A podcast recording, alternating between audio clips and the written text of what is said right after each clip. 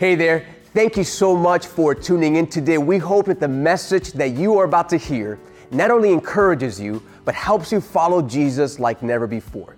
If you feel blessed by this teaching, I want to challenge you to do two things. First of all, share this with someone that you know needs to hear this. And second of all, I want you to consider giving back to the ministry so that other people that just like you could also grow in their relationship with Christ. To do so, simply go to cfmiami.org slash give, and there you can follow the instructions. All right? Thank you so much. We hope that you enjoy this teaching. Lift it up in this place. If he's altogether worthy, if he's altogether lovely, if he's altogether wonderful to us, if you believe that in this place, shout hallelujah. Come on, come on. We can freely worship our God. Amen and amen. Well, uh, ooh, y'all got me hype. I'm sweating. I see my dog Nigel the squad in the house. Yes, Lord. Well, hey, uh, good, good morning, family. My name is Al Williams, and now I am one of the teaching pastors here. Yes. I bought, I bought my preaching cloth because your boy be sweating. Keep praying for me. Keep praying for me. And uh, also, I have the privilege now to uh, be the Coral Gables downtown campus pastor. So I give a shout out to the campus. Yes, Lord. But the student DNA still pumps in my veins. Amen. Amen. Well, hey, listen, family. Uh, I'm thankful that our church is doing this series called The Five Solas, really involving the five fundamentals of our faith, because you can never mistake it. We stand on the shoulders of giants in the faith. I'm thankful for what these men did, and I'm thankful that our church is going through this series. If you've been tracking along with us, you'll know we heard from our lead pastor, our senior pastor, Pastor Omar, the first three weeks that salvation, listen, is by grace alone, through faith alone, in Christ alone. Someone say amen. Amen. And then last week we heard from my dog, Pastor Carlos. Boy, be running across the stage, don't he? He be running. Pastor Carlos talked about how, man, it's through scripture alone and today, what we want to talk about is the glue that binds all of these solas in the Latin. It just simply means alone, that binds all of these solas together when it comes to our salvation, and that is to the glory of God alone. Amen. Amen and amen. And so, listen, y'all didn't come to just hear the reviews, we came to dive into the word. Amen. And so, if you have your scriptures with you, I'll invite you to turn to Romans chapter 11. And we're going to be looking at verses 33 through 36. Romans chapter 11, verses 33 through 36. And because I still got that student D, uh, DNA pumping through me, there is crowd participation involved in the reading of the word. Amen? And so here's what's going to happen. I'll give you the heads up, but you'll see a word that's underlined. And I want you to shout it out nice and loud so everyone online, everyone in all of our campuses can hear us. Y'all with me? Okay, here we go. Here it is. Romans chapter 11, starting in verse 33, and it reads like this Oh, the depth of the riches and wisdom and knowledge of God. He has my attention. And then he says, How unsearchable are his judgments and inscrutable his ways. And then he quotes scripture here saying, For who has known the mind of the Lord, or who has been his counselor, or who has given him a gift that he should be repaid? Now, here's the crowd participation part. Verse 36, here we go. It says, For from, Him. I like it, and through, Him. and to, Him. are all things. And I love this. Here you got a little, another second word in there that's different. Here we go. To be. Glory. I love that. One more time. Be. Glory. Yes, God, forever. Amen and amen. Well, my friends, this is a weighty matter, and we need God's help to understand this. So let's go to Him now in a word of prayer. Amen. Lord, we are so thankful for your cross, sending down our Savior so that we could see your revealed glory, God. We do ask for more light, Lord, to understand your word, God, more light to fall in love with your word, God, and light to live out then what we see, God. God, help us to walk out of this place full of your glory. I do ask now, Lord, that you would guide my thoughts and govern my words so that the meditations of my heart are pleasing in your sight. Lord, speak now, for your servants are listening. And all of God's people said, Amen, amen and amen. You may be seated. You may be seated.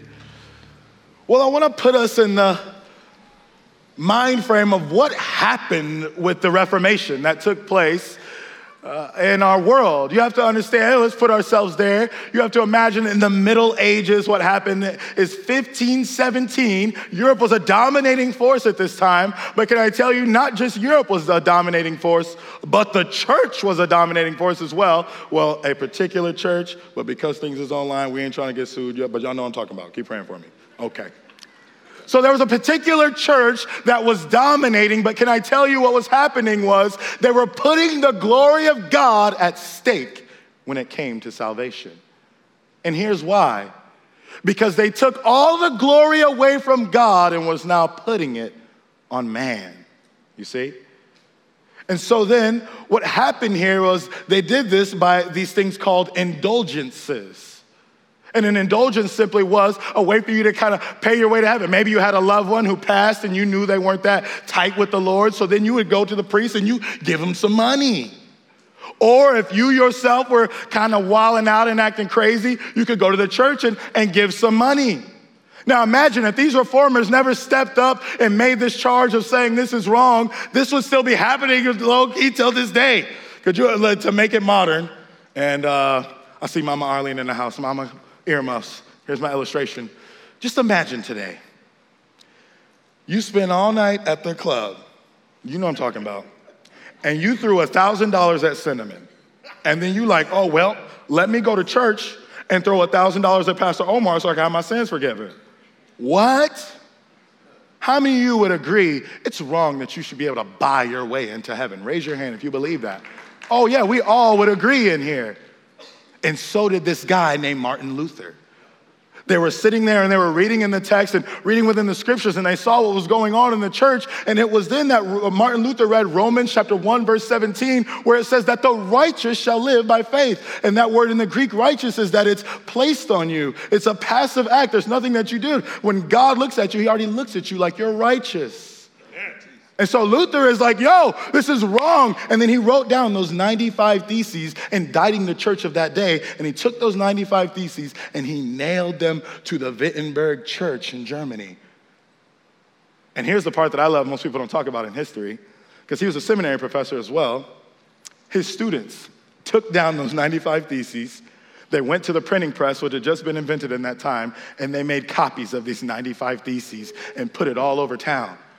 And in a short three years, this Augustinian monk, who had now become a priest, is all throughout the globe at this time with these 95 theses, indicting the church with saying, You're taking all the glory of God out of salvation and putting it on man. Now, I want y'all to see some of these theses that Martin Luther wrote. Here are some of the things that Martin Luther said. This is thesis 27. Here's what Luther said There's no divine authority for preaching that the soul flies out of purgatory, immediately the money clinks in the bottom of the chest. He said, You cannot find it in scripture anywhere. And then here's a thesis 28 that he says It is certainly possible that when money clinks in the bottom of the chest, avarice and greed increase, meaning you are picking this uh, task so that you can become rich. Men were going into the ministry back in the day to become rich. And all the preachers nowadays, you say, Boy, you picked the wrong profession, but broke it in the crack smoker. God bless. Keep praying for me. But here we say, now keep praying for me. I'll keep praying for me. But here's what Luther says then. Yo, yo, yo, so a man, there's no way. But he goes, but when the church offers intercession, listen, all depends on the will of God. When it comes to someone being saved, it has nothing to do with your money. It all depends on the will of God. Now look at thesis 37 that he writes. He says, Any Christian whatsoever, living or dead, participates in all the benefits of Christ and the church. Listen, and this participation is granted him by God without letters of indulgence. He goes, if you are a Christian, if you have participated in the glories of Christ, it has nothing to do with your money and everything to do with your relationship with God. And then to drive it a little more, uh, our, our point for today, this is Theses 62. He says this The true treasure of the church, I love this, is the holy gospel of the glory and grace of God. And then listen to what he says next. It is right to regard these treasures as most odious, for it makes the first to be last. Because what was happening in those days, if you were rich, yeah, you could get saved. But if you're poor, oh, you're gonna be last. So, what were people doing? They were looking at these wealthy, going, well, they gotta be first in heaven. And what Luther is saying, no, no, no. When you put your hope, trust, and faith in Christ, listen, then you have salvation, and all glory then goes back to God and not to you or not to any man, you see? And that's what Luther and these guys were straightening out when it came to the Reformation. Oh, my friends, you should never take it lightly. We stand on the shoulders of giants. And so that's what I want to get across to all of us in here today is that when it comes to salvation, all glory belongs to God in everything alone, and especially in our salvation. Someone say, Amen. Amen. I do want to, uh, I got to stop and make a moment here. I'm still on the line out of Pastor Rick's book, because normally, y'all know me, I'm always like the happy go lucky guy. Hey. But you have to understand the glory of God, this is doctrine. This is found from cover to cover in the Bible. There's not one particular verse, there's not one particular passage, there's not one particular chapter. It's throughout the whole Bible. And so, because of this, we're gonna be running through some text. You need to prepare your mind and prepare your heart and your soul. I'm so thankful that our church is doing this so that we can understand where we have come from and the, and the faith that we then stand on. These other men, these other giants before us. To steal a line from, uh, uh, Charles Haddon Spurgeon, because a sermon ain't a sermon. Keep praying for me. But Spurgeon had this to say he said, Weak theology produces weak worship. And weak worship is only wrought from weak Christians. May it never be said about Christ Fellowship that our worship is weak because our theology is weak. I thank God for this church that we can do something and go as extreme as to have a, a, a, um, movies at CF. And then you can go as deep and have something like the five solas. Amen? Yes, amen. We thank God for this church. Thank God for this church and leadership. Absolutely. And so that was a whole big long thing there, but I'm saying that to say, prepare yourself. This is class. Get ready to take some notes. Amen?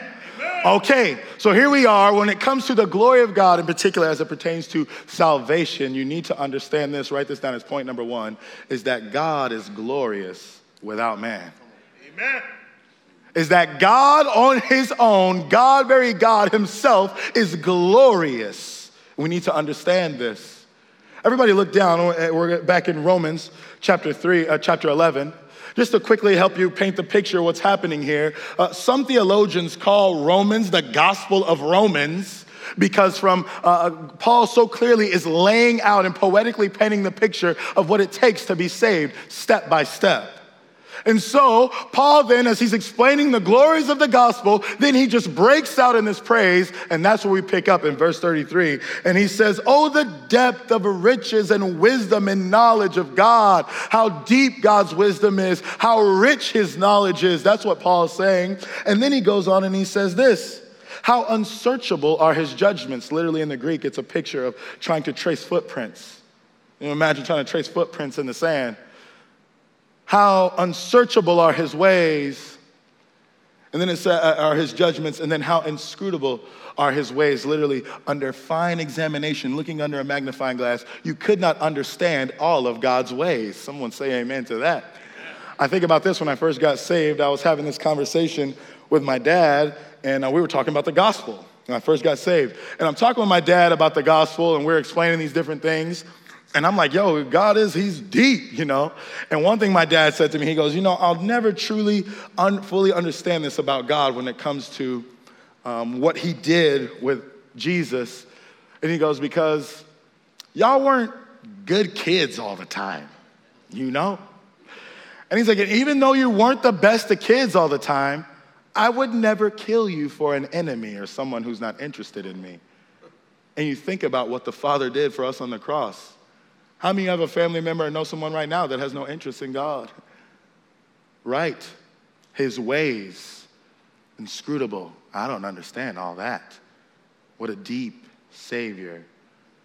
But then here's what he says next. He quotes in here Isaiah 40 and then Job 36 and Job 35. Uh, verse 34, he says, For who has known the mind of the Lord, or who has been his counselor? Who has given him a gift that he might be repaid? And the answer is a resounding no one, because he's glorious on his own. And I want us to understand this. That's the first thing that you must understand when it comes to the glory of God, especially when it's in salvation. God, very God Himself on His own, is glorious whether you acknowledge it or not. Now, I want to, to help us understand this, I want to take y'all to my childhood. Uh, you know, growing up in our house, I have two older brothers.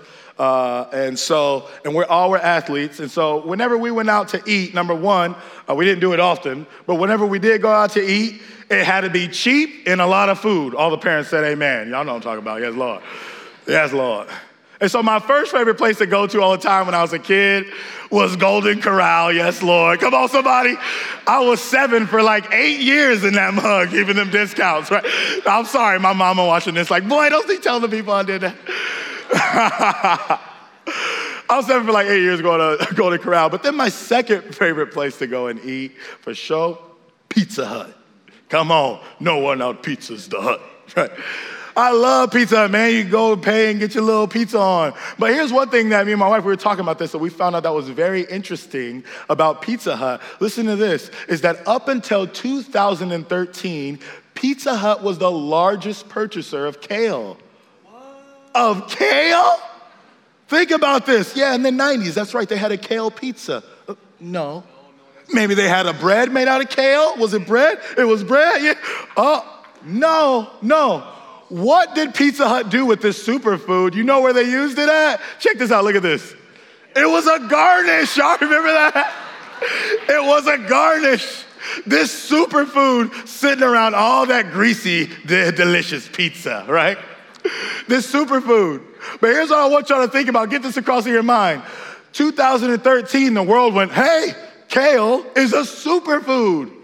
And then it caused Pizza Hut to no longer be the largest purchaser of kale. But here's what I want you to think about. In the 90s, was kale still a superfood then?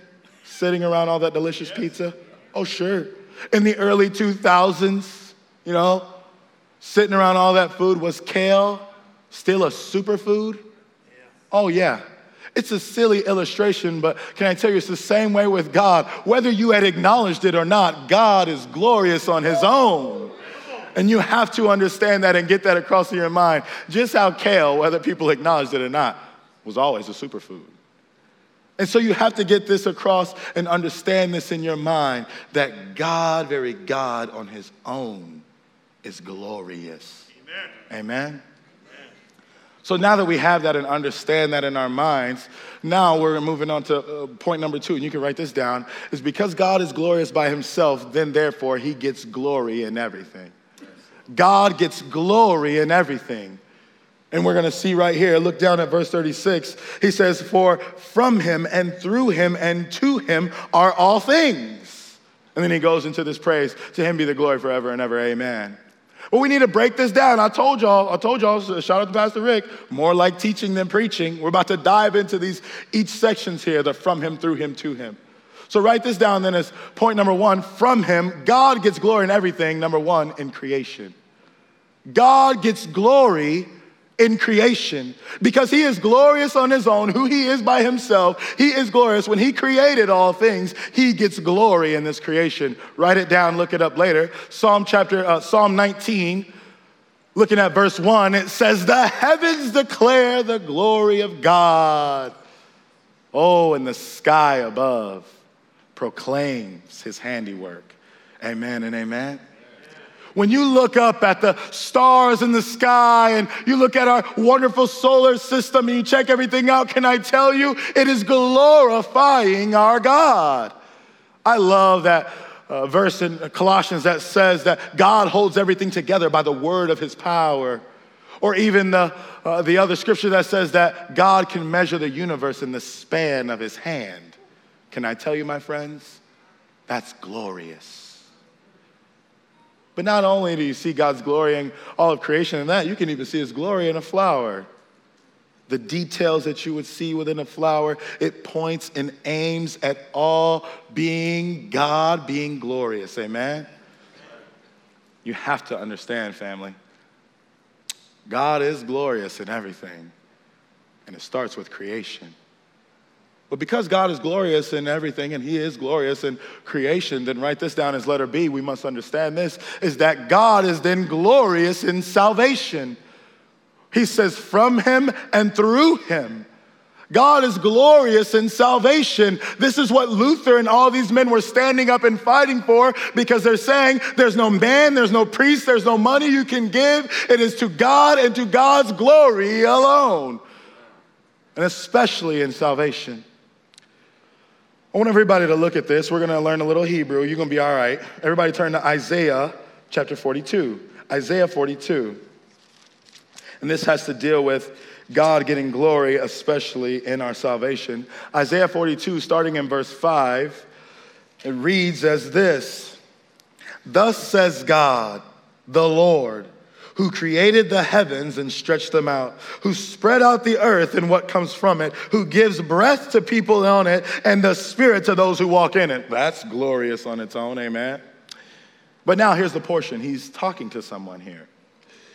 Verse 6 I am the Lord, and I have called you. This word in the Hebrew is ata, which is you personally, you. To my students in the room in here, have you ever been in trouble and you're in a group of your friends and your mom's like, I'm talking to you, you. You get me? This is what he's doing. I'm, I'm talking to specifically you. Y'all tracking with me? Good. So then he says, I am the Lord, I have called you, ata you, to righteousness, and I will take you, personally you, by the hand and keep you, ata. He, he says, I will give you ata as a covenant for the people, a light for the nations. Listen, to open the eyes that are blind, to bring out the prisoners from the dungeon, from the prison of those who sit in darkness. Anybody have a clue on who he's talking about? Don't worry, I'll explain. Verse 8. I love this. This is so glorious. He says, I am the Lord, that is my name, and my glory I give to no other, nor my praise to any carved idols. He say he's showing the plan of salvation, and he goes, I am God, very God, and no one gets glory. My presence. But now look at this part. Verse 9, he says, Behold, the former things have come to pass and new things I now declare before they spring forth. I tell you, atem, which means all of you. So first he's talking to you, you, specifically you, specifically you, and then he goes, I'm making all things new, and I'm telling all of you about them. This is a peek behind the divine curtain for the plan of salvation when God the Father is speaking to God the Son and he says, I have called you out of this. I have called you to do this. I have called you to release those from prison. And then he goes, I'm telling all of you what I'm doing. This is God's plan of salvation before the Savior even came. We had that peek into the divine glory of how God then would save us. But then I want to keep building on this. Everybody look at Second Corinthians, thinking about God's glory when it comes to salvation. This is Second Corinthians chapter 4, starting in verse 6. And it says this For God, who said, let light shine out of darkness, listen, has shone in our hearts to give the light of the knowledge of the glory of God in the face of Jesus Christ. If you want to see the glory of God, if you want to experience the glory of God, then look at the person and in the face of Jesus Christ. Amen. You have to understand that salvation belongs to God alone, and God then therefore gets all glory in salvation alone. Someone say amen to that. Amen. And so I love that. You have to understand that God is glorified, yes, in creation, but then he's glorified in salvation. And, uh, you know, I got to do something new here on this one, so bear with me, God bless. But uh, you can't talk about the Reformation without Martin Luther in the conversation. Yes, Lord. Come on, my dog Martin Luther. Yes, Lord. Yes, Lord. Now, I do want to point out, I do want to point out, those of you go back in your history, people like me, if you go, Martin Luther was not perfect. Ooh, Lord Jesus, he was not perfect. And uh, I do just as a side note, I want to point this out. I had a friend of mine who uh, was in the rap industry years ago and got saved and all this stuff, but he was so good at painting pictures. And he used to always say, You know, Al, God is the masterpiece at painting masterpieces with broken pencils because that's all he has to choose from. And I love it. Martin Luther was just a broken pencil that he picked up to use, you see, to bring about this Reformation. But I love it because Martin Luther, when he was in this debate with this guy named Erasmus after the whole Reformation was blowing up and going on, he's speaking in this debate, and then Martin Luther, he just stops and he goes, You know, when I look at myself, I cannot see how I can be saved. and everybody said amen to that. Amen. Yes, Lord. We had Thanksgiving this week. Some of y'all had some moments. I know. God bless. He said, When I look at myself, I cannot see how I can be saved. And he goes, But then when I look at Christ, I cannot see how I can be lost. And it's the truth, friends. Glory, God gets all the glory when it comes to salvation because if it's up to me and you, we're fallen. Yes. Amen? Amen. But when it comes to Christ, He's the one, the scriptures say, He holds us and that no man can snatch us out of His hand. Can I tell you, God gets glory in creation, and He absolutely gets all glory in our salvation. And because he gets all the glory in creation and he gets glory in our salvation, can I tell you then, we must then glorify him in celebration. Write that down as letter C. God gets glory as we celebrate because of what he has done. Look at this picture of what happens here. I want us to get a peek in the uh, uh of what's going to happen for us. This is in Revelation 4. I told y'all we're going to class. God bless you. Take some notes. Revelation uh, chapter 4, it had this to say. Revelation chapter 4 says this. It's the picture of heaven, of what's going to happen here. And you have to imagine here is the throne. Jesus is seated on his throne. It says, man, crystals everywhere, glass everywhere, absolutely a beautiful scene, a rainbow around his throne. Side note, that is our thing. Okay, God bless. We ain't doing that. But Jesus got the rainbow around his throne. Okay. And then here's what happens next. Verse 4 Around the throne were 24 thrones, and seated on the thrones were 24 elders, clothed in white garments, with golden, with golden crowns on their heads. Now jump down to verse 9. It says, And whenever the living creatures give glory and honor and thanks to him who is seated on the throne, who lives forever and ever, the 24 elders fall down before him who is seated on the throne and worship him who lives forever and ever. And listen, it says, They cast down their crowns before the throne, saying, Worthy are you, O Lord and God, to receive glory and honor and power, for you created all things, and by you they existed and are created. In heaven, we see perfect beings who have a perfect view of the glory of God and what did it cause them to do? Glorify Him. And it's the proper praise due His name. This is what those reformers and these men were fighting for. The very glory of God was at stake in these times. I love it. There's a battle cry hymn that came probably 200, 300 years ago uh, for the Reformation by this guy, Walter Chalmers. And uh, he had this song, and I love it. The, the song was Immortal, Invisible, God Only Wise. And uh, the, the first stanza of the song simply just says, Immortal, invisible, God only wise, in light inaccessible, hid from our eyes. Most blessed, most glorious, the Ancient of Days Almighty, victorious. Thy great name we praise. I love that because it describes all glory to God. Due his name. Amen.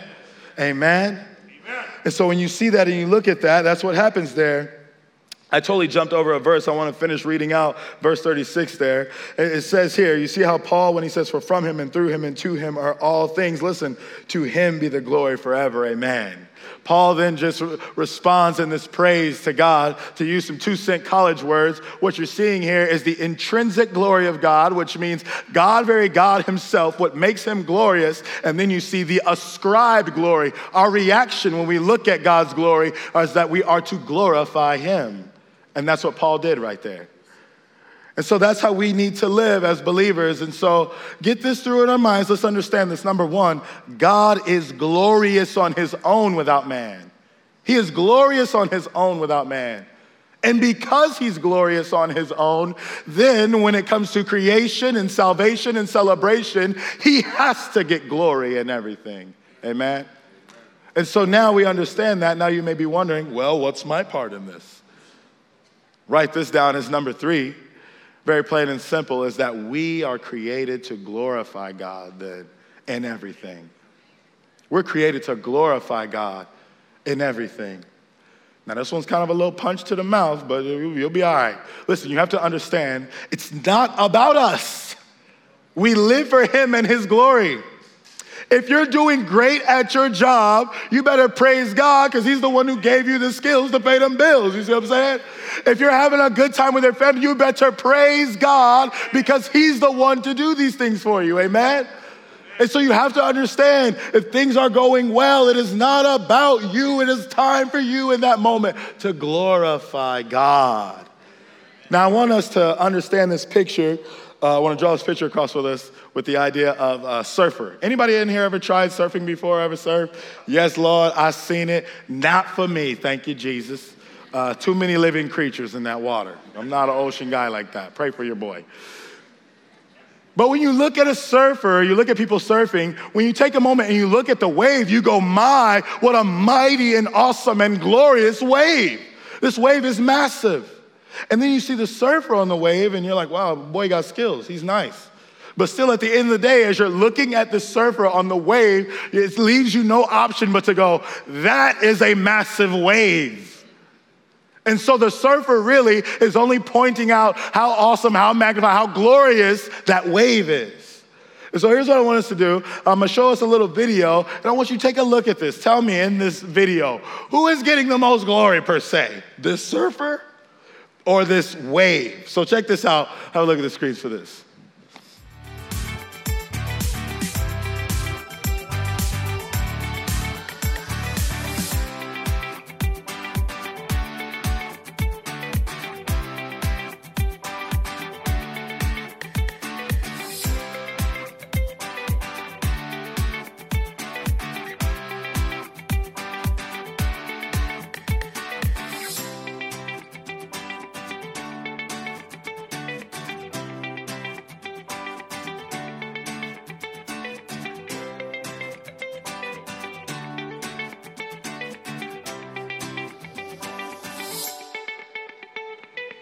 Uh, he survived, just so y'all know, okay? Homie alive. Yeah, yeah, he alive, he alive. They, that is too long, but at the end of the video, you see him like, wow, that was crazy, right? but just watching the video, that wave was pretty mighty, wasn't it? The surfer on there did his thing. Wow, you got skills. But wow, what a mighty wave. And my friends, that's exactly how we are to be. When people meet us, when people run across us, they ought to walk away glorifying and praising God. Or at least when they come up like that Kel, they should recognize, dang, that guy knows the superfood, right? He understands the glory of God. And so, in three simple ways, I want to help us in here on how we can practically do this, on how we, you and I, need to glorify God in our day to day lives. Write this down as point number one. We need to live for His glory in the good times. We need to live for His glory in the good times. Like that old song said, let the good times roll. Just let them roll. I think it's James chapter 1 that says, every good and perfect gift is from above. I think it's Ecclesiastes chapter 7, where it says, In the good days, praise God, and in the bad days, praise God, because you know He gave one as well as the other. Yes, he did. in Deuteronomy chapter 8, He says, When you've had your fill, shout out to Thanksgiving, God bless. He said, When you've had your fill, Praise God. And so let me tell you, in those good times, have that moment of reflection and just go, Lord, thank you. If you're gonna go for a walk today with your family, have that moment, look up, man, God, thank you. This is awesome. In the good times, praise God. Now, here's a tough one here in the second one. But in the bad times, we need to glorify God. Amen? Amen. Amen. In the bad times, we need to glorify God. And I think about when that pandemic hit, it was a bad time for everyone. And we did kind of find out which Christians were built for tough. Y'all know what I'm saying? Amen. We found out, right? And so in the bad times, you need to glorify God. Everybody write this down. If you're one of them tattoo people, tattoo this on your body put it on your mirror, whatever it is, right? Romans chapter 8, verse 18, it reads like this. Romans chapter 8, verse 18, it says, For I consider that the suffering of this present time are not worth comparing to the glory that will be revealed to us. If you're going through a bad time, think about the glory that is going to be revealed to us. Therefore, then you could glorify God in that difficult situation. This is not to make light of any tough and difficult situations that any of us have gone through in this room here.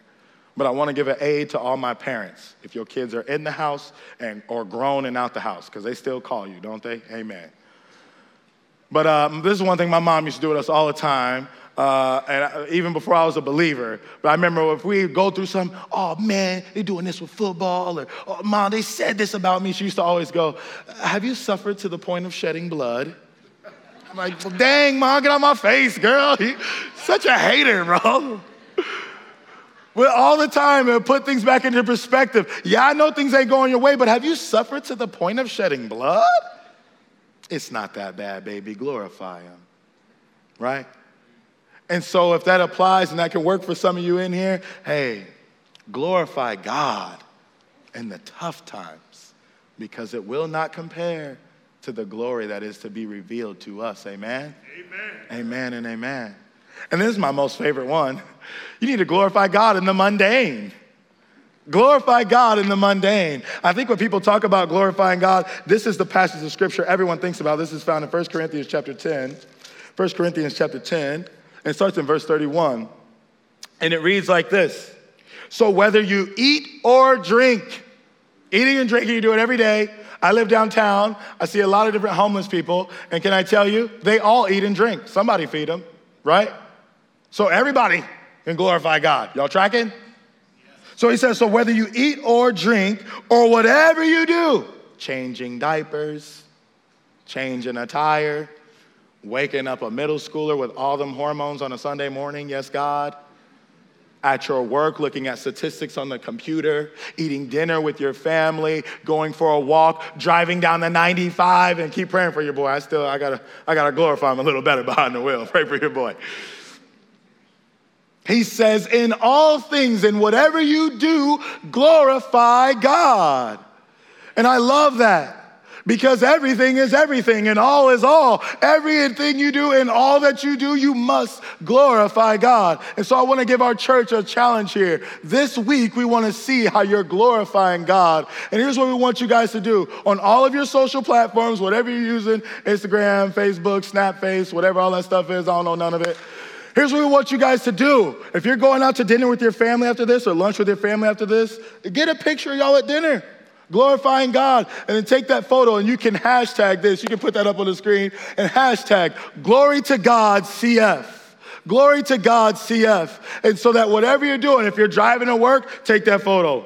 If you're sitting at the computer screen at work, take the photo. Man, God, I'm gonna glorify you right now. My boss just came in acting crazy. Let me glorify you right? Snap, I'm gonna glorify him now, right?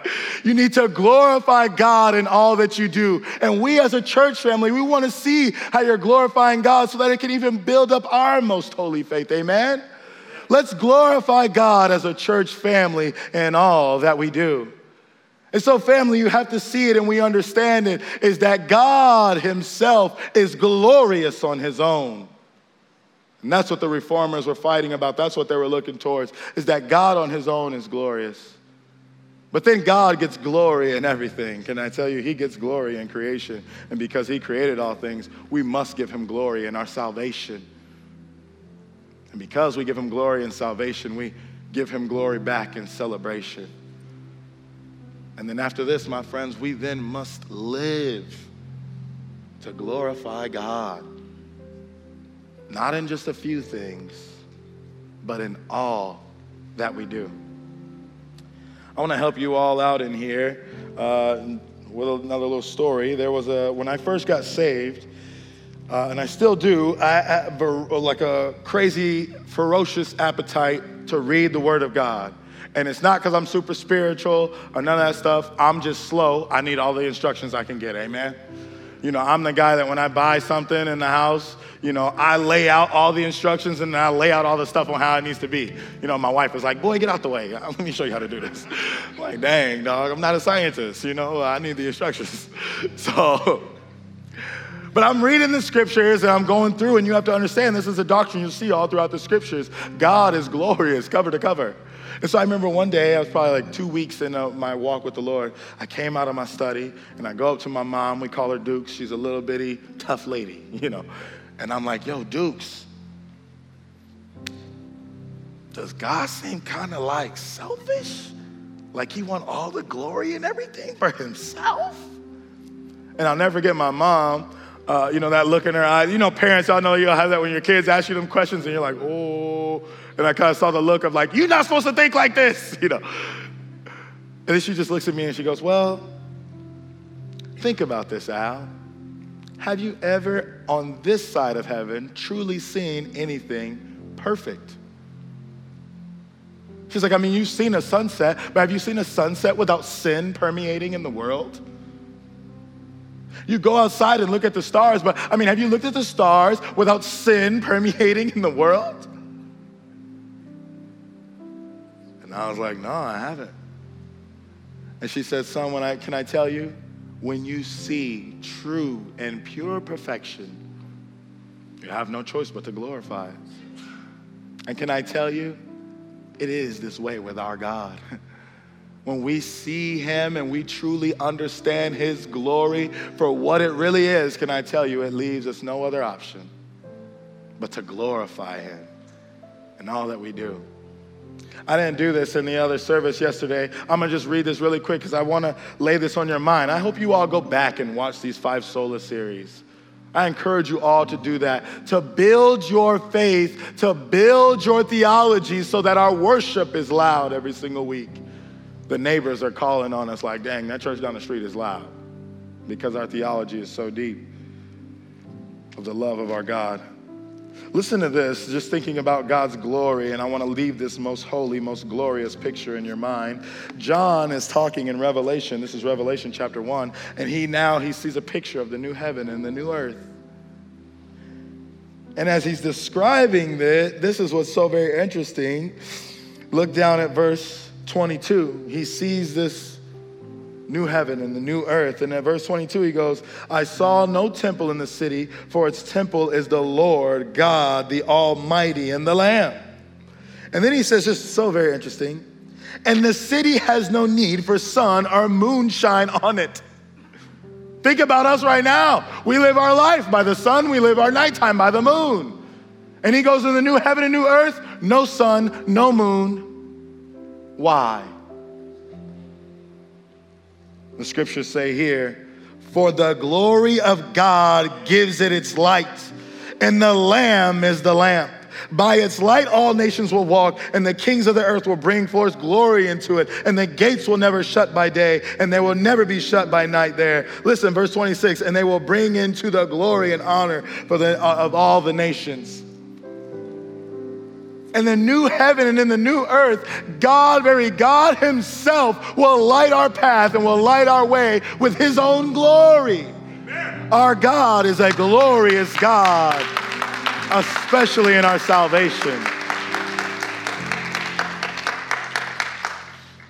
But our God is glorious on His own, and He's the one who saved us. So therefore, we should live for His glory alone.